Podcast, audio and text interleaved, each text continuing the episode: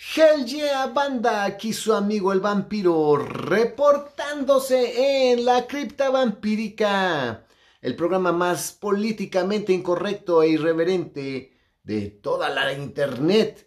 Y bueno, en esta ocasión no nos acompaña el conde porque bueno, muchos de ustedes sabrán que mi compañerito el conde pues es Godínez, el pobre güey, vive hasta Ixtapaluca, entonces pues entre el transporte y todo pues no, no, no, no, no da.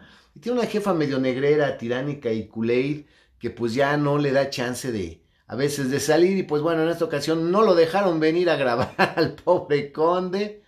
Pero sí está con nosotros la mujer de la voz sexy, la voz sensual, la mujer que es todo sensualidad y deseo, la Bam Queen. Amigos, hola, ¿qué tal? Gracias por acompañarnos una vez más en la continuación de este podcast. Y pues buenos días, buenas tardes, buenas noches, porque no sé a qué hora nos estén escuchando. Tal vez sean buenas madrugadas. Bueno, sí, definitivamente este es un podcast para desvelados, para gente bastante darks, para gente metalera, para gente, para gente muy particular.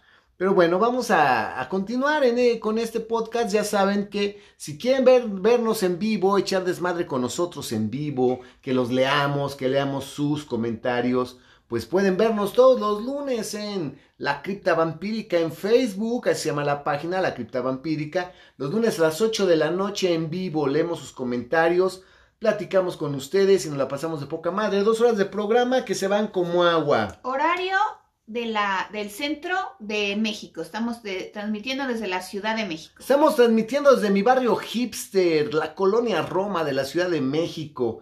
Entonces, bueno, para que sea una idea, pobre conde, desde Ixtapaluca aquí a la Roma, pobre cabrón, pero bueno. Vamos a continuar con el tema. Continuamos con este viaje a través de, los vampiros, ¿no? Que pues la verdad la gente siempre se, se brinca las trancas y la gente quiere llegar a conclusiones muy rápidas y muy sencillas y muchos de ustedes ya se están preguntando si los vampiros que que si los afecta la luz, que el ajo, el ajo, este, el agua bendita, las cruces, la leche de burro y no sé, ok. ¿La leche de burro? Ok, pues, ok, por decir algo, porque la verdad es que en este momento, en el momento histórico en que nos quedamos, pues no había mucho, no realmente no se sabía mucho sobre los vampiros, solo, solamente se sabía que pues hay, había personajes de los folclores que pues eran tipos que se morían y se levantaban de la tumba, ¿no? Y pues ya quedamos con algunas reglas interesantes. Pero si quieren escuchar todo eso, pues buscan el podcast anterior, cabrones, porque no les voy a repetir todo el pinche programa, nada más para los que no lo escucharon. Buscan aquí en, en la cripta y van a encontrar el anterior. Pero bueno, vamos a empezar entonces. Nos quedamos por ahí de finales del siglo XVI que serían entonces, ¿qué? Los, ¿qué? 1500. 1570. Por ahí, ¿no? Por ahí. Porque bueno, aquí es donde viene la parte interesante de los vampiros, ¿no? Porque todo el mundo es como, bueno, folclore es folclore, ¿no? Es como aquí en México, en el folclore hablamos de brujas, que son bolas de fuego que brincan de un cerro a otro cerro, de nahuales, que son tipos que brincan un comal y se convierten en animales y pues folclore, realmente no ha habido ningún caso documentado de que dijeran, Ah, no, si aquí está escrito y queda bien documentado que este cabrón era nahual, ¿no? O que esta vieja se convertía en bola de fuego y brincaba de cerro a cerro, o sea, no hay nada. Sin embargo, en este, en, Europa, en la Europa Oriental, principalmente en lo que era el Imperio Otomano y que después pasó a formar parte del Imperio Austriaco y Austrohúngaro y todo esto, en esa zona, en lo que conocemos ahora como Europa Oriental, pues sí, ahí viene lo aterrador, que sí hay casos documentados por la autoridad de vampiros, ¿no? O de lo que ya podíamos nosotros relacionar con un vampiro. Y vienen las grandes epidemias vampíricas de, Europa Oriental. Vamos a empezar efectivamente, como les dije, a finales del siglo XVI. Y eso es muy importante, este vampiro, porque de hecho muchos de los autores de los, a los que vamos a, bueno, vas a hacer particularmente tu referencia en este momento, también dicen que los vampiros que se pueden, bueno, los hematófagos o las criaturas que se alimentaban de sangre, de niños, de cadáveres, de entrañas, de todo eso, como las lamias, como las estrigas. Las larvas, todo. Las larvas, todo eso que hablamos de, en el podcast y todo eso, pasado, no se pueden considerar como los vampiros que están ya documentados más o menos a partir de eh, finales del siglo XVI. Ahí es como que sí ya eh, vamos a ver ya las características más propias de lo que es un vampiro y de lo que hasta la fecha ya recogió la literatura, el cine y todo lo demás de lo que conocemos como vampiro, ¿no? Ok, pues sí, definitivamente sí. Reitero, antiguamente habíamos hablado de folclores y ahorita ya estamos hablando de casos documentados. Lo más grave es que, bueno, muchos de estos documentos salen a la luz cuando se firman algunos tratados que permiten eh, la consolidación del, que dan paso a la consolidación del imperio austrohúngaro, salen estos documentos que son documentos oficiales emanados de la autoridad, o sea, no es una leyenda, sino que son documentos que salen de la autoridad, que vienen sellados por, por jueces, prefectos, policías, hajjuks o lo que sea el equivalente de aquel Digamos que son como actas administrativas. Actas administrativas, efectivamente. Para que nos agarren de la onda aquí. Actas de delegación, chingada. Bueno, de alcaldía. De alcaldía. Actas, denuncias que ya están archivadas y son documentos oficiales donde sí te hablan de vampiros. Entonces ahí sí está ya de la chingada. ¿Por qué? Bueno, eh, por ahí de finales ya del siglo XVI vamos, eh, viene el caso de un escritor eslovaco que se llama Jans Bakjart. Perdóname si se pronuncia de otra manera, pero realmente pues no, no hablo eslovaco, entonces pues, debería, por mi lineaje y por mi ascendencia, hablar eslovaco, rumano y eso, pero bueno, pues les fallo en eso. Este señor Jans es, se encuentra un documento escrito por él que nos narra, y es un documento oficial, la historia, ¿no? O el hecho sobre un estrigoi, de hecho no lo llaman ni siquiera vampiro, le dicen que es un estrigoi de Istria, en lo que ahora conocemos como Croacia. Ok. Y es una historia bien impresionante, porque este es el primer vampiro documentado, que no hay la menor duda de que estás hablando ya de, de algo histórico, de un hecho histórico. Pero ¿por qué este sí ya es vampiro vampiro? No, bueno, no, obviamente nosotros ya con, a los ojos del conocimiento actual podemos decir que es un vampiro, pero ellos lo describen como un estrigoi. Ah, ok, ok. Es un estrigoi de Istria. A ver, platícanos más de eso. él se llama Jure o Grando Alilovic. Ok. Este señor Jure Grando Alilovic es un tipo que nace en 1579 y muere de una enfermedad en 1656. Sí, pero después de que murió, porque hay acta de defunción y está comprobado que, que el tipo había muerto, se levanta de la tumba y empieza a, matar gente alrededor del pueblito donde, donde él vivía y estuvo aterrando la zona por 16 años. ¡Wow! Estuvo sembrando el terror el güey, ahora sí que, ya saben, sembrar el terror, como es, pero bueno. No, ¿cómo es? Pues, Hay semillitas de terror. Terror y dice bu. Y la plantita cuando se ve dice bu. Bu, exacto. Se pasó 16 años sembrando el terror y todo el mundo lo reconocía, todo el mundo lo señalaba y todo el mundo sabía que era ese señor Jure Grandolilovic. De hecho, la historia es bien interesante porque todo el poblado fue ante la autoridad dijo, es que ya estamos cansados de tener miedo, ya no podemos salir de noche, ni, ni adentro de nuestras casas estamos seguros y le exigen a la autoridad que atrapen al, al, al, estrigoy, bueno, que ya es un levantado de la tumba que se alimenta de sangre, ¿no? Entonces, este estrigoy eh, se levanta, eh, se levanta de la tumba, eh, se alimenta de, los vecinos y por fin el comisario, el encargado de la impartición de justicia ahí, decide darle casa y lo persiguen, lo ven, lo encuentran, lo persigue y de acuerdo al acta trató de atravesar el corazón con una rama, ¿no? Y con una estaca, pero no le entró. No le entró. No le entró, le rebotó. Órale. Le rebotó la, la, la estaca, no entró y fíjate qué, qué, qué, qué, cagado, ¿no? Se les escapa. Así como que, Oye, pero pues supone que está muerto, ¿no? Pues sí, se agarrar a dónde, a donde sí, estaba sepultado. No, no, no, no, no, no, lo agarraron infraganti. Ah, ya, merodeando ya, ya. a través de la, merodeando por la, por la aldea. Lo agarraron merodeando por la aldea. Pero de todas maneras, ¿cómo no, le, no lo pudieron atravesar? No le, no le entró al pecho. Wow. Entonces rebota la, creo que se la lanzaron esa, de hecho, algo así. No, no entra, rebota, no le entra en el pecho y se escapa. Entonces al día siguiente, de día, van a la supuesta tumba y lo encuentran. Y lo encuentran con el pelo largo, las uñas largas, se ve sano, no está tieso, este se ve rebosante, sangre en la boca y dicen, bueno, aquí es el momento y le intentan clavar de nuevo otra estaca en el pecho y no entra la estaca. Es la segunda vez que la estaca no entra en el pecho de este señor Alilovic y ya la desesperada van por una sierra de carpintero y empiezan a serrucharle la cabeza y en ese momento empieza a gritar. Empieza a gritar el cabrón, o sea, se No empieza a mover, se empieza a mover. Imagínate qué sustazo. Qué sustazo, empieza a gritar, empieza a moverse, empieza a maldecir y hasta que le arrancan la cabeza, ¿no?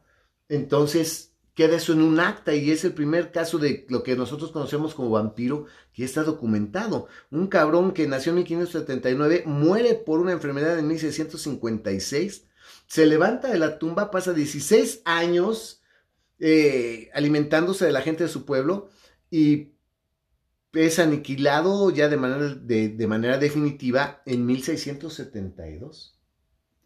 Es que lo interesante de, de esto y de otras cosas que vas a- vamos a platicar hoy es que sí hay un registro oficial, ¿no? No, si es, eh, hacemos hincapié, es lo, eh, lo que le estoy diciendo. Estos son actas, son documentos oficiales emanados de la autoridad, ¿sí? Y aquí fue un escritor el que se interesó en el caso y fue el que elaboró el acta. Entonces es suma, suma, sumamente eh, interesante. Muy interesante. Ahora bien, hay más casos, ¿no? Porque definitivamente ya estas epidemias vampíricas, estos casos llaman la atención de médicos, llaman la atención de historiadores, llaman la atención de oficiales, ¿sí? Y empiezan a hacerse cosas muy, muy, muy, muy interesantes. De hecho, en 1732 hay un médico, porque es un médico el que se interesa en, en- en estos casos de vampirismo, y es, en 1732 el médico Johannes Flockering escribe su- un libro, un libro completo al respecto, que se llama Visum et Repertum, o sea, que significa visto y reportado. O sea, o sea yo fui, lo vi y, y, lo así lo anoto. y así lo anoto, lo estoy reportando, ¿no? O sea, como que no me lo contaron, no es leyenda, no es lo que la gente dice, yo lo vi y lo estoy reportando, ¿no? Ok. Y te habla que a mediados del siglo XVIII te relata uno de los casos más importantes, que es el de Arnold Pavle. Hay diferentes nombres, eh, tiene diferentes nombres este señor, que es un soldado serbio. Que este hombre fue este vampirizado en, en Kosovo por un, es, un, un, un burdalaco, un bricolaco turco, o sea, un vampiro turco. Si un vampiro turco lo, lo, lo muerde, entonces lo, lo, lo vampiriza. Solo que aquí quiero hacer notar algo, ¿no? Que aquí ya se empieza a hacer patente una regla. Que el vampiro, para convertirse en vampiro, tiene que morir. O sea, el vampiro te podía, te podía morder, podía consumirte hasta un punto y dejarte vivo, y tú ibas a seguir con tu vida normal. Tú podías seguir con tu vida normal, eh, casarte, tener hijos, todo normal, pero cuando te murieras, a la edad que te murieras, de la forma en que te murieras, en ese momento, te levantabas. Ah, o sea, aquí podemos hablar que había como una especie de vampiro pasivo. Un vampiro, ajá, un vampiro Que pasivo. estaba como. Es que no quiero usar la palabra, pero bueno, que está como infectado Ah, infectado, efectivamente. y que no se convertía en vampiro, ni era vampiro, ni mucho menos, hasta que moría por la razón que fuera. Y Y, entonces, entonces es cuando se levantaba de la tumba. Se levantaba de la tumba. Se, convertía entonces en un vampiro activo. No, pues ya se convertía en vampiro, o sea, ya, ya era un vampiro. Ya nes- tenía la ansiedad de alimentarse de sangre, ¿no? Mientras estaba vivo, pues él comía sus verduritas, eh, su carnita, sus frijolitos, lo que le hacía su mamá, obviamente, ¿no?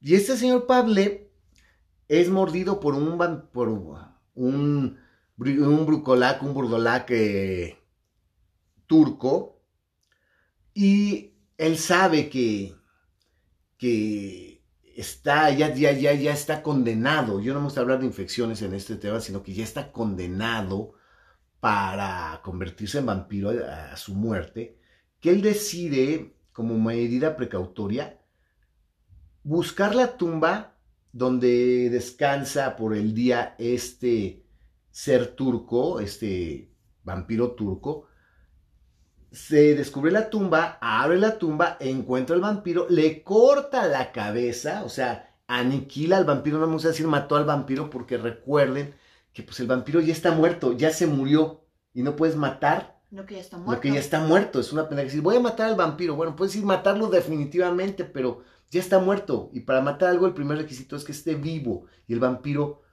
ya murió. Así que es algo que a la gente le cuesta mucho trabajo. Hay autores que dicen que es que le dan la verdadera muerte. La verdadera muerte, ¿ok? Pero bueno, no vamos a entrar todavía en eso. Eh, aniquila a este vampiro cortándole la cabeza y por las, los folclores de la zona mezcla tierra de la tumba con la sangre del vampiro y se la traga. Bueno, sabes que en, en, Rusia también e, es este, también dentro del folclore ruso, lo que se hacía para protegerse de los vampiros es mezclar la sangre de un vampiro o de alguien que se supone que es vampiro en la masa del pan, hornear el pan y comerte el pan y de esa manera te protegías del vampiro. Ok, fíjate qué interesante. Está de la chingada, porque imagínense, pinche pana sabía que era pura mierda eso, o sea, ni madres. A, fierrito. A fierrito, pues siéntate a pensar lo que dices y bueno.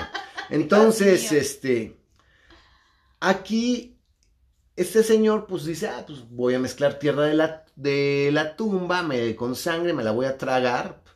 Y pues voy a, ya con esto ya me protegí, ya no me voy a hacer vampiro cuando yo me muera.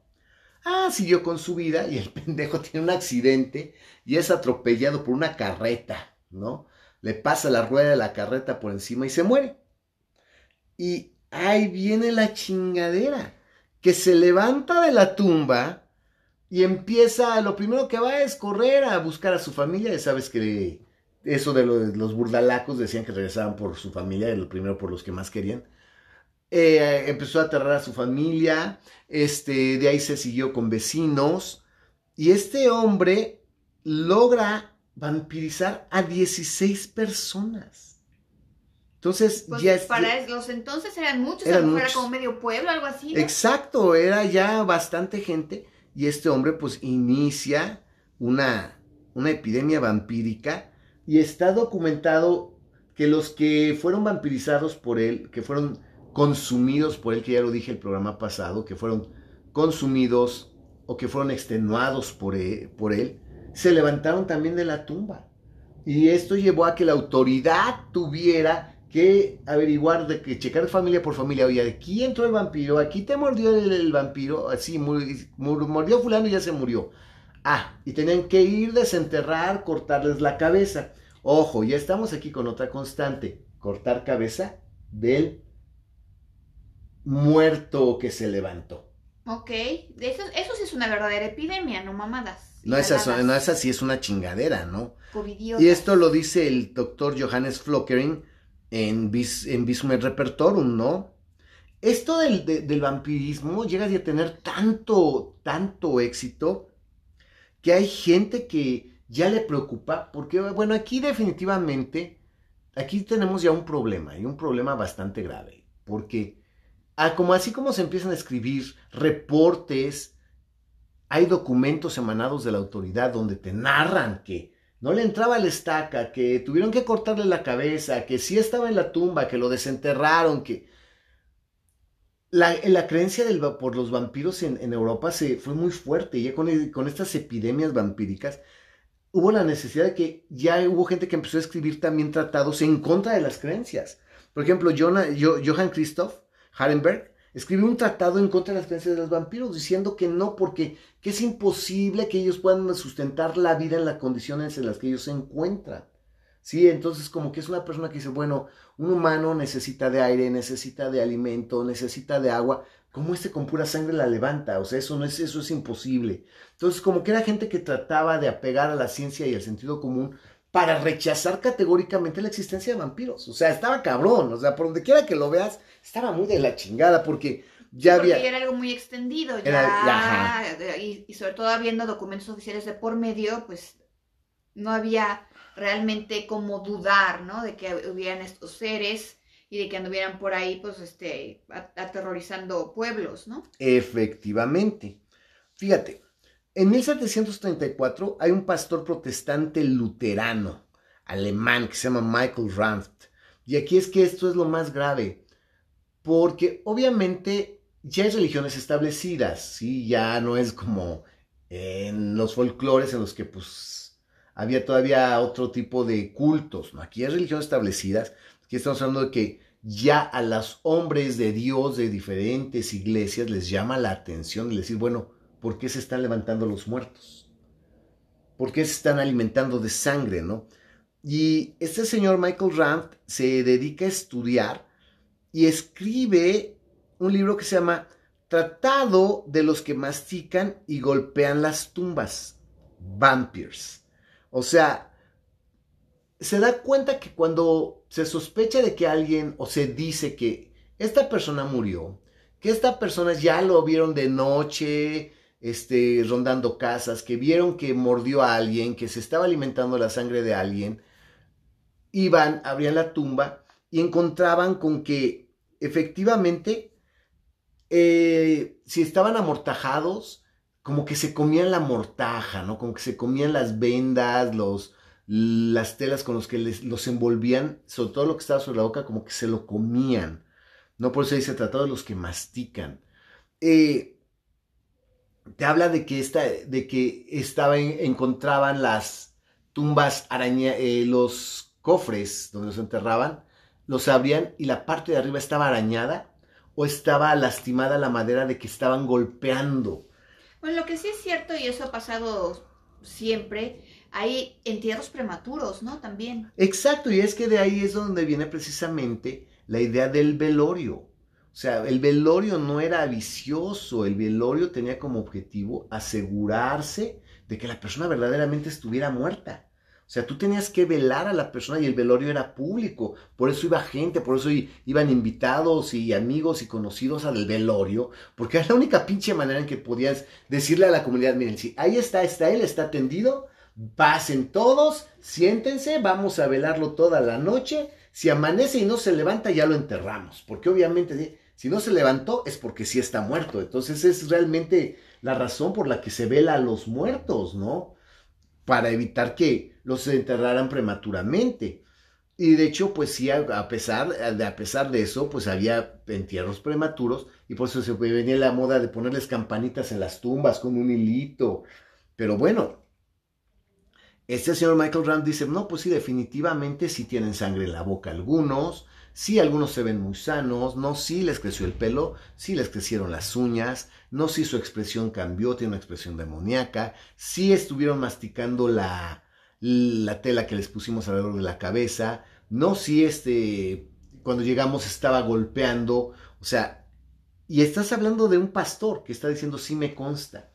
Claro que ya la ciencia, aquí es lo cabrón al- actualmente, ya la ciencia le encuentra un motivo y una razón a este fenómeno y te dicen que no, que son los jugos gástricos, que es la postema, que la vomitan, entonces es un ácido tan fuerte que deshace el, el lienzo que ellos tenían en- sobre la cara y que por eso se ve un hueco. O que todos los fluidos que empiezan a salir del cuerpo, que se mezclan unos con otros, pues obviamente como que se exudan también y pues pareciera sangre. pareciera sangre, efectivamente, que sea el deshidratarse, eh, la piel y los músculos, los labios se contraían, se, se exponían más las encías, se veían los dientes más vivos. Como si fueran colmillos. si- eh, exacto, ¿no? Y empiezan eh, precisamente con este libro, empiezan las costumbres de que, bueno, pues como no sabemos si realmente pueda estar infectado, bueno, infectado no, pudiera haber sido mordido por un vampiro o pueda convertirse en vampiro, empezaron con ciertas prácticas a lo largo de toda Europa que eran prácticas preventivas, ¿no? Para evitar que se levantara la tumba. Venían desde las más estúpidas que era. Se entierra lo boca abajo. sí, porque hacía el pendejo.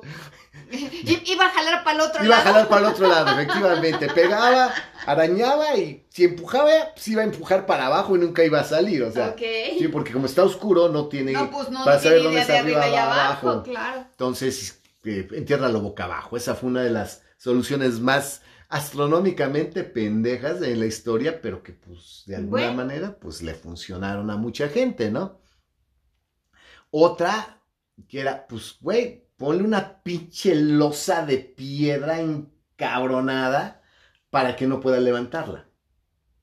Esa fue otra solución. Ah, ok, por eso empezamos con las lápidas y esas cosas. Exacto. Los monumentos, los, mausoleos. Bueno, mausoleos siempre ha habido porque son para remembrar la grandeza, pero en, en tumbas normales meterle la pinche lápida pues para que no se saliera. Ok. ¿Sí?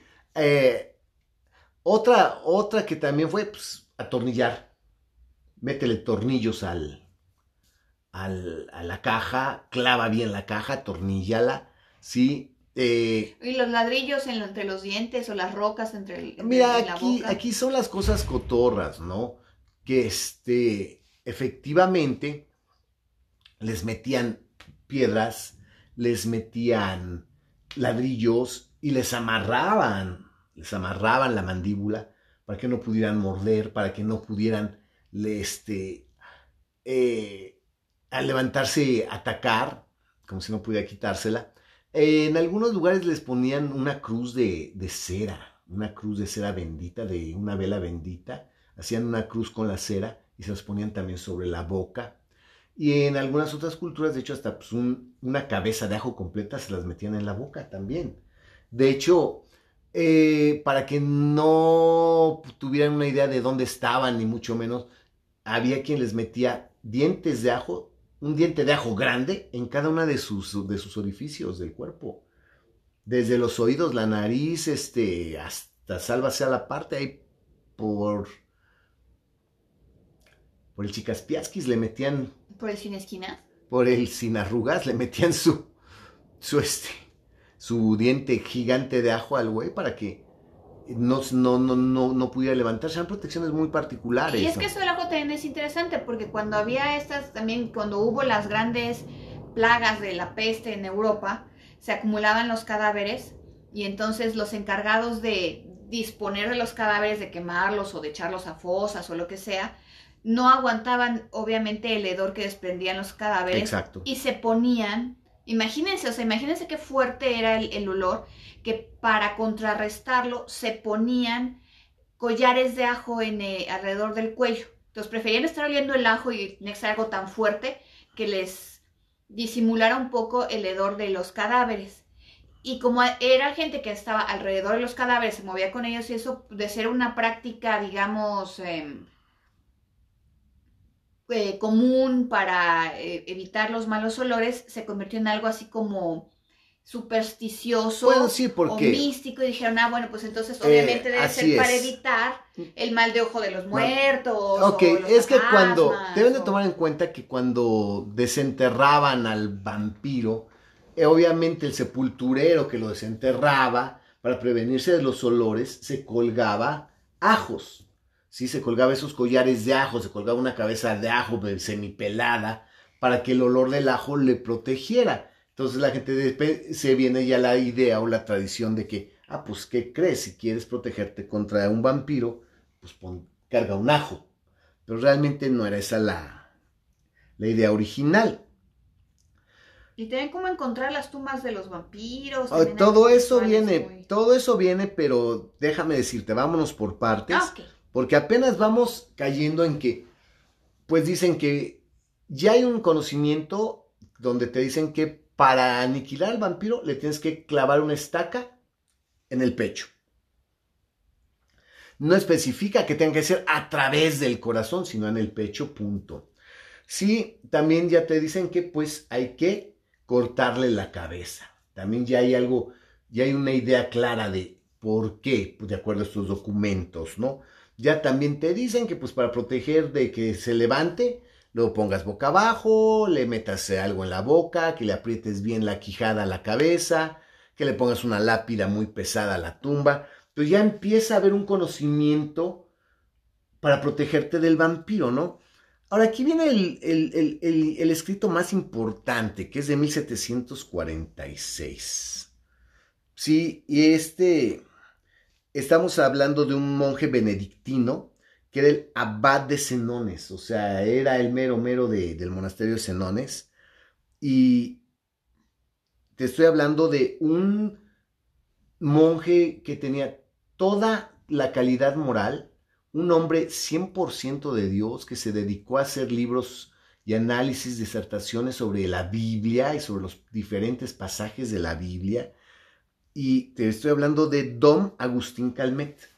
Don Agustín Calmet escribe el libro más importante sobre el vampirismo, ¿no? Y se llama Disertación sobre las apariciones de los ángeles, de los ángeles, los demonios y los espíritus.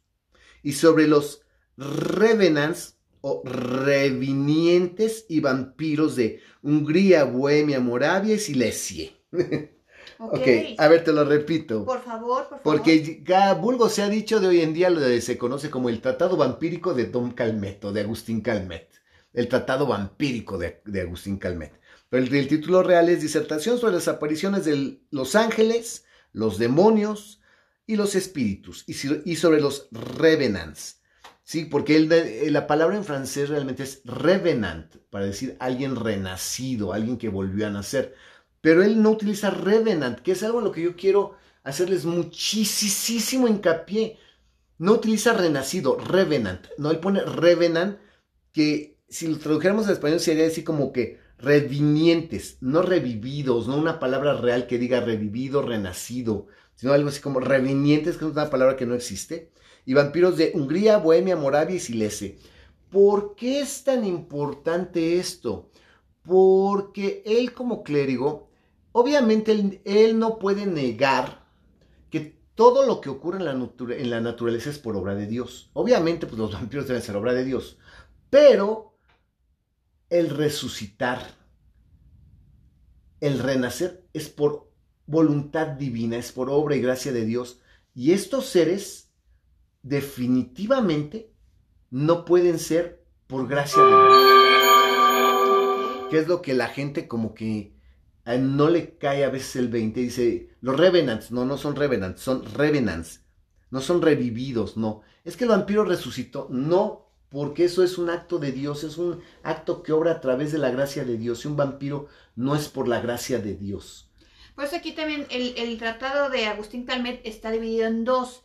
La primera parte son ángeles, espíritus y esas cosas que están relacionados más con actos divinos y la segunda parte son los vampiros, porque eso no tiene nada que ver con Dios. Nada que ver con Dios, efectivamente, ¿no? Y ahí es donde ya nos dice claramente el, monje Calmet que efectivamente los revenientes, estos revenants, son seres que mueren, que, está, que sus funciones vitales están en un estado de suspensión, que necesitan descansar y esconderse en sus tumbas, o sea, donde fueron ellos eh, sepultados, y que necesitan salir a alimentarse de sangre, ¿sí? Y nos dicen ya claramente de qué manera estos, estos, estos vampiros van a ser este, aniquilados o darles una muerte verdadera, ¿sí? Y, cómo es que se convierten, por qué se convierten y qué es lo que hacen. Y este, este escrito de Agustín Calmete, el Tratado de Agustín Calmete, ustedes lo encuentran, lo pueden bajar PDFs ahí en PDF y léanlo porque realmente es extremadamente interesante. Porque estás hablando de que pues, hay un hombre de Dios, un hombre con toda la calidad moral, que te está diciendo, sí, sí hay vampiros no, y tiene tanta calidad moral que no es su único libro, tiene otros tratados, por ejemplo, tiene un, el otro más importante que tiene, habla sobre las mujeres de la Biblia, por ejemplo, ¿no? Exacto, pero aquí el sujeto lo que te está diciendo es, sí, sí hay vampiros, sí, me consta, yo lo vi, como el otro, visto y, visto y reportado, como Flockering. Fui, vi, estoy reportando. No, nadie me lo contó. Yo lo vi y lo estoy reportando tal y como lo vi. Y aquí Calmette es lo mismo, porque ya son documentos que también se elaboran y es vamos por el vampiro. Pero es que también eh, eh, no nos vayamos a las, a las mamadas hollywoodenses de que cualquier cabrón podía desenterrar o exhumar. Ah, no, claro que no. O sea. Bueno, es más, ni, ni en la hoy en la, en la actualidad y desde hace muchos años no puedes ir tan fácilmente a exhumar un, restos, o sea, necesitas permisos, necesitas muchas cosas. Y eso es lo interesante de los casos que se narran aquí, que había que dar aviso a la autoridad, tenía que venir la autoridad, tenía que dar el permiso, tenía que estar presente y atestiguar cuando se exhumaran los restos. Ok, y no era nada más eso, porque efectivamente es la autoridad, un representante de la autoridad, o sea, alguien de la alcaldía, del municipio, como se le llame, condado, ducado, lo que sea, ¿sí? Y debía de ir también un policía o dos policías, obviamente, debía de ir los enterradores, que efectivamente los enterradores son muy importantes, y el sacerdote local, eh, el señor Calmet, que también estaba ahí para dar fe, y familiares y testigos. Y esas actas están firmadas, firmadas por todos, 10, 20 personas que dijeron, sí, abrimos la tumba y se levantó. E intentó huir, o sea, dices, ¿cómo carajos, cómo chingados en este puto mundo desde un burócrata, un policía, el párroco, el familiar, los chismosos dicen, sí, nos consta y firmamos. Entonces, ¿qué tranza, banda? A ver, ¿había vampiros o no había vampiros? Esa es la primera pregunta, ¿no? Bueno, y hay casos interesantes, ¿no? Que vienen aquí en este con que nos platica Don Calmet. De las cosas interesantes que dice Agustín Calmet, a mí me gusta decirle Dom, porque si es Dom Agustín Calmet, porque parece que dices Don Calmet, yo eso digo Agustín Calmet, eh, te, dice que para localizar, por ejemplo, uno de los rituales que tenían para localizar la tumba de un vampiro, te vas a atacar de risa, pero es de es, interesantísimo. Oye, sí, pero es que la bronca siempre es saber dónde está enterrado el vampiro, ¿no?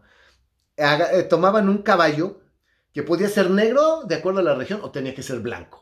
Pero lo interesante es que tenía que ser un caballo macho que no conociera yegua.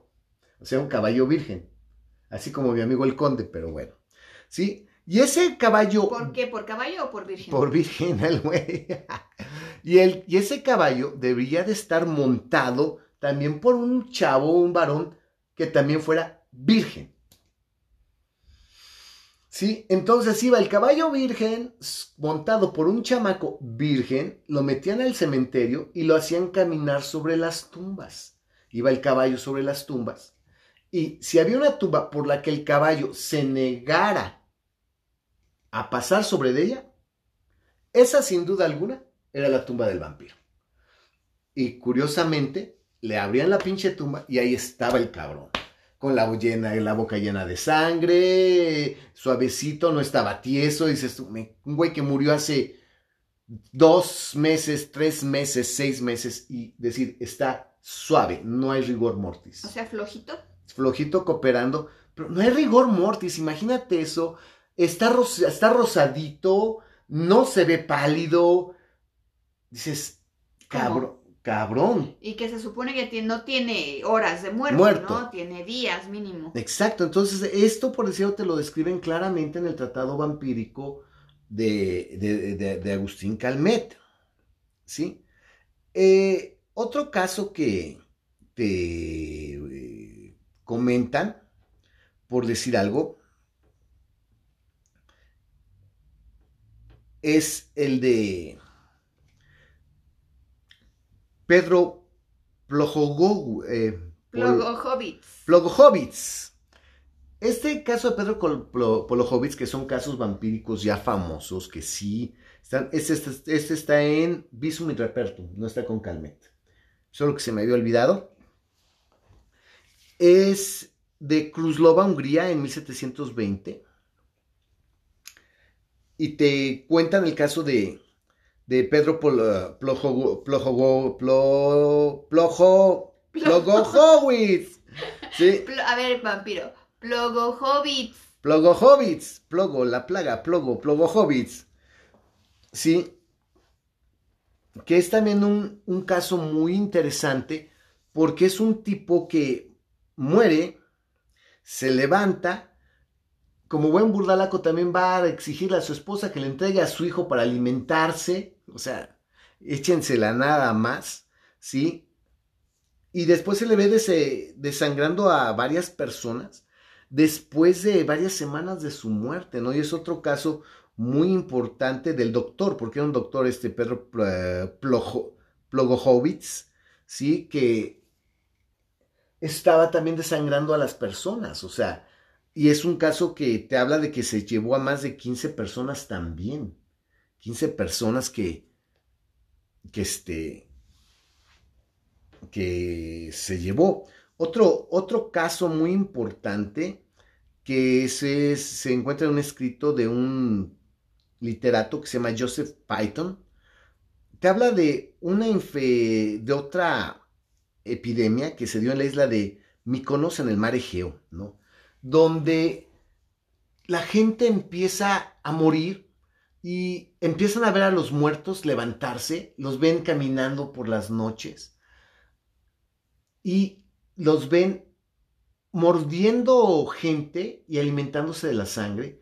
Se, genera tal psicosis que acuden a la autoridad y la autoridad al ver el número de casos reportados, que eran cientos de casos en la isla de Mykonos, cientos de casos, eh, la autoridad decide dar los permisos para de manera masiva abrir tumbas, exhumar cadáveres y dar muerte a cientos de vampiros. El número no hay un número exacto, nomás se dice que fueron cientos, porque esos documentos obviamente ya no se, perdieron, nomás queda el escrito de Joseph Python y te hablan de que en la isla de Mykonos cientos de personas se habían convertido ya en vampiros y estaban alimentándose de, la población.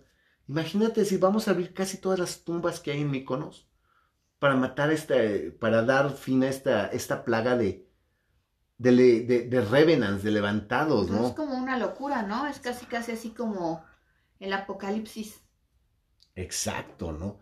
Y hay otro caso todavía más cabrón, que este sí es un caso que, que te aparece en el, en el Tratado Vampírico de Calmet, en Blow, Bohemia, en 1706, se habla de un vampiro que fue muy, muy difícil de matar porque se supone que este sujeto andaba alimentándose de, las personas ahí en, Blow.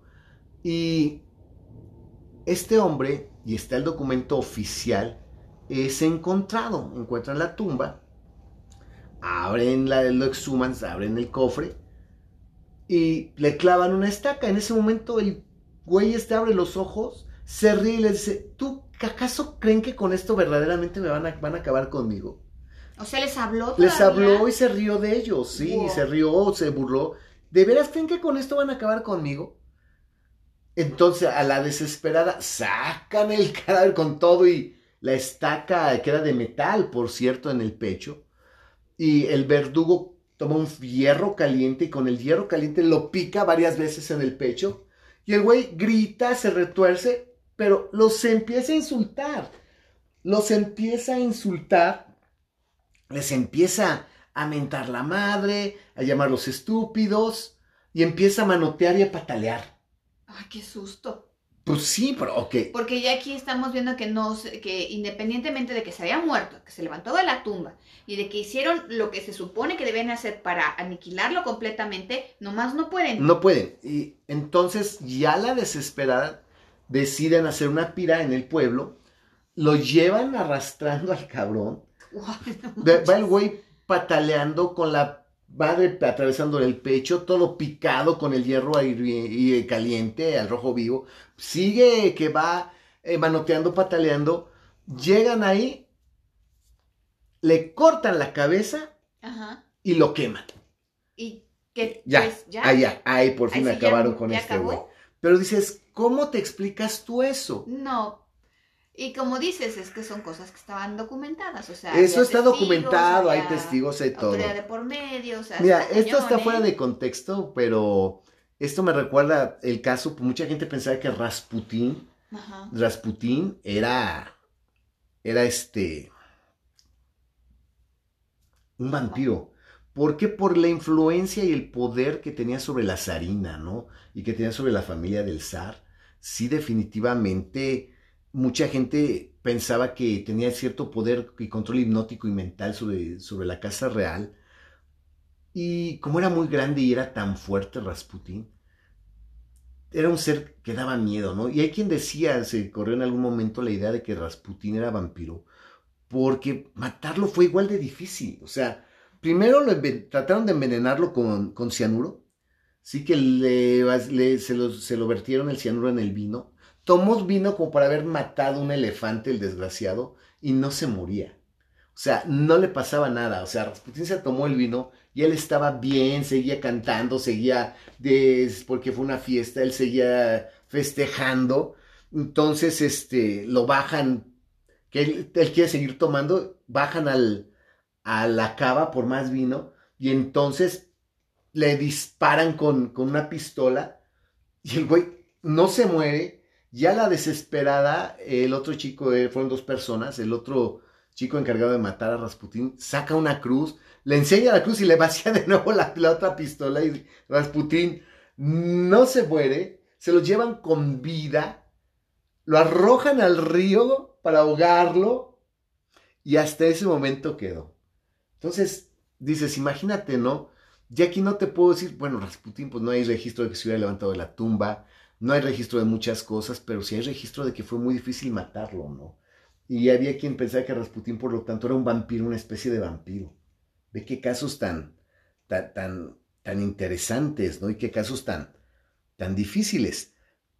Pero aquí en el, en el escrito de Agustín Calmet, precisamente, hablan de, de dos casos, ¿no? Porque no todos los casos que te, que te presentan son casos afirmativos, te digan si es vampiro o no, como el de la mujer sacada viva de la tumba.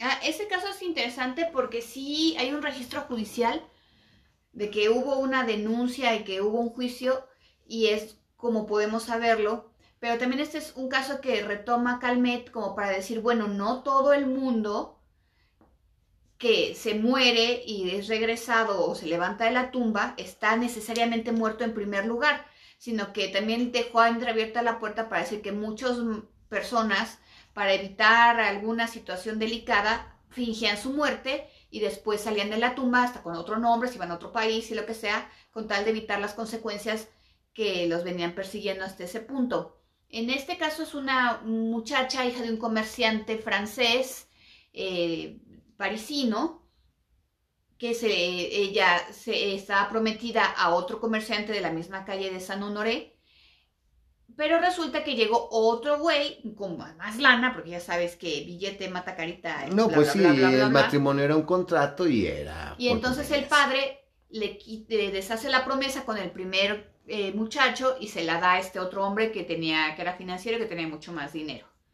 La noche de bodas, la muchacha muere. Le entierran y ya. Pero lo que en realidad pasó fue que el primer novio, el, novio al que se le habían prometido primeramente, fue, la sacó de la tumba porque según él pensó que la habían enterrado prematuramente, vio que estaba viva, se fueron a Inglaterra, allá se casaron y vivieron muchos años muy felices, pero un día que regresaron a Francia, el primer esposo la reconoce en la calle y entonces exige judicialmente pues, sus derechos de, marido. Conyugales, claro. Y quiere que se la regresen y dice, esta es mi mujer. Total que dicen, no, bueno, sí, pero como en teoría se había muerto, esos derechos del primer matrimonio se perdieron y pues ahora por eso se casó con otro. Pero estaba tan dura la rebatinga que lo, lo, que finalmente pasó y por lo que ya no tuvo conclusión fue que se fueron a vivir a otro lado, se escaparon de Francia y pues seguramente siguieron viviendo felices para siempre, ¿no? Pero este es un caso en el que sí también te puedes dar cuenta que mucha gente en esos entonces, que todavía estaba más fácil la cosa, fingían su muerte pues para evitar cualquier tipo de consecuencia eh, que no les fuera de ninguna manera propicia. Sí, favorable para eh, escapar de una sentencia, para salirse con las suyas de un crimen, para quitarse una deuda, ah, pues que se murió, ¿no? Y sí hay eso, pero hay otros casos que son todavía más extraños. Hay casos muy locos donde sí era vampiro. Por ejemplo, también en, eh, aquí en el Tratado Vampírico de Agustín Calmet, te hablan del caso del espigador holandés, ¿no? Ese es- caso eh, también se supone que fue en 1732 y se parece mucho al que platicaste hace rato del soldado del Serbio. serbio de Bisuman Repertum. Ujú. Este se llama- era un espigador holandés que vivía en la zona de más o menos por Transilvania, que se llamaba Aaron Paul, que se parece más o menos el nombre al que tú estuviste, al que diste que era Pablé. Pablé, así. Este era espigador y este se murió porque le cayó un, eh, una paca de heno encima y por eso se murió. Pero también antes de muerto, él también tenía la cosa de que otro vampiro turco lo había estado eh, molestando, lo había eh, en teoría vampirizado y también había hecho el mismo ritual de la sangre y eso que no le funcionó porque cuando se murió, ¿Pero cómo se llamaba este? Aaron Paul, El otro es Arnold. Arnold Pablé. Ajá. Entonces, son cosas similares, nada más que aquí lo que cambia básicamente es que este es espigador, o sea, se dedica a levantar el trigo, ¿no? Y el otro era soldado. Aquí también regresa la primera noche, busca al hijo, el hijo le, le pide de comer, el hijo le da de cenar, y días después el hijo muere, y empieza a morir gente de alrededor de ellos. Entonces, como eh, también van, lo buscan, abren la tumba, eh, le, atraviesan una estaca, le cortan la cabeza, y a todos los que habían muerto en esas circunstancias de que se había levantado, los mataron también. Aquí lo curioso de esta epidemia vampírica, continúa eh, Calmet platicando, bueno, comenté, documentando, es que todavía semanas después del hecho, este, apareció, o- aparecieron otros vampiros O sea, ya habían matado a... ya habían matado a Aaron al- Paul Aaron y Paul. habían matado a las a- al hijo y a las personas que habían estado a- alrededor del hijo y todo y no había pasado nada por semanas. Ajá. Y después, eh, se- semanas, meses, mesecillos después, volvió a empezar otra vez la onda de los vampiros en el mismo pueblo. Dijeron, bueno, ¿cómo empiezo otra vez lo de los vampiros si ya matamos a Aaron Paul y a toda la gente? Y investigando, investigando, se dieron cuenta que Aaron Paul no solamente había, se había alimentado de personas, sino que también se había alimentado de algunos animales, de ganado específicamente. Ok, bueno, aquí Entonces, sí al momento de matar al ganado y de, y de que otra persona se alimentara de ese ganado que, que estaba vampirizado, al morir se convirtieron en vampiros también. Por comer carne que ya había sido mordida por un vampiro. Exacto. De un animal que De había sido un animal que ha sido mordido por un vampiro. vean qué caso tan bizarro, eso sí está extrañísimo, o sea, el vampiro mordió a esta vaca porque no encontraba y estaba desesperado. Fíjense, ese es un caso raro porque que el vampiro sí es claro que se tiene que alimentar de sangre de un ser vivo, pero por, lo- por lo regular es de un humano, no es de una vaca, ¿no? No es de un animal, No claro. es de un animal. Este lo hace, queda la vaca vampirizada, matan a la vaca, la parten en cachitos, por eso no se levanta, la hacen bisteces, la gente se traga los bisteces,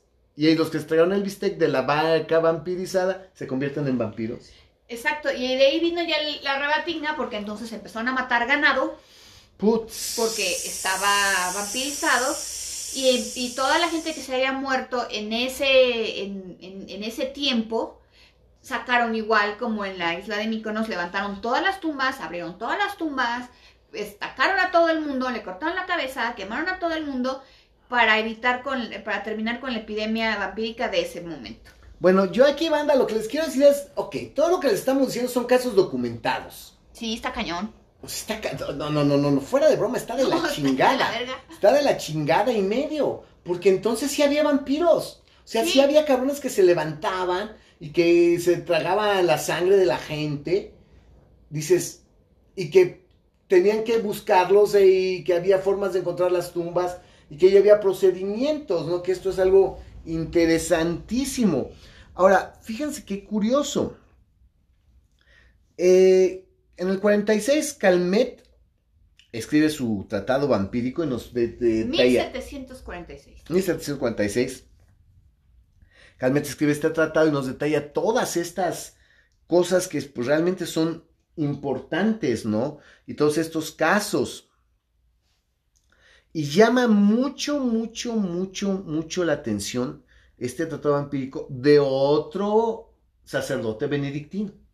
Sí, pero este es un sacerdote benedictino español, un gallego, que lleva por nombre Benito Feijó. Pero es que, bueno, tal vez a ustedes ahorita en este momento, como están acostumbrados a las mamadas del cine y de crepúsculo y la chingada, no tengan la idea, porque ahorita el problema que tenemos todo mundo es ubicarnos en tiempo y espacio. Y te estoy hablando de que en 1746 la iglesia estaba muy cabrona, ¿no? Y de hecho, eh, Calmet era de los fanáticos y, supporters de la Inquisición, o sea, él sí estaba a favor de la Inquisición. O sea, el poder de la iglesia estaba muy cabrón, sumamente cabrón. Y un hombre de Dios de calidad moral dice, sí, sí hay vampiros. sí, yo los vi, sí se levantó. No, sí, lo fuimos y les lo sacamos y le clavamos y el güey no se moría. Y entonces, este, pues, ya están las firmas. O sea, imagínense qué pedo para la iglesia decir, pues, ¿sabes qué? Uno de nuestros clérigos afirma que sí hay vampiros.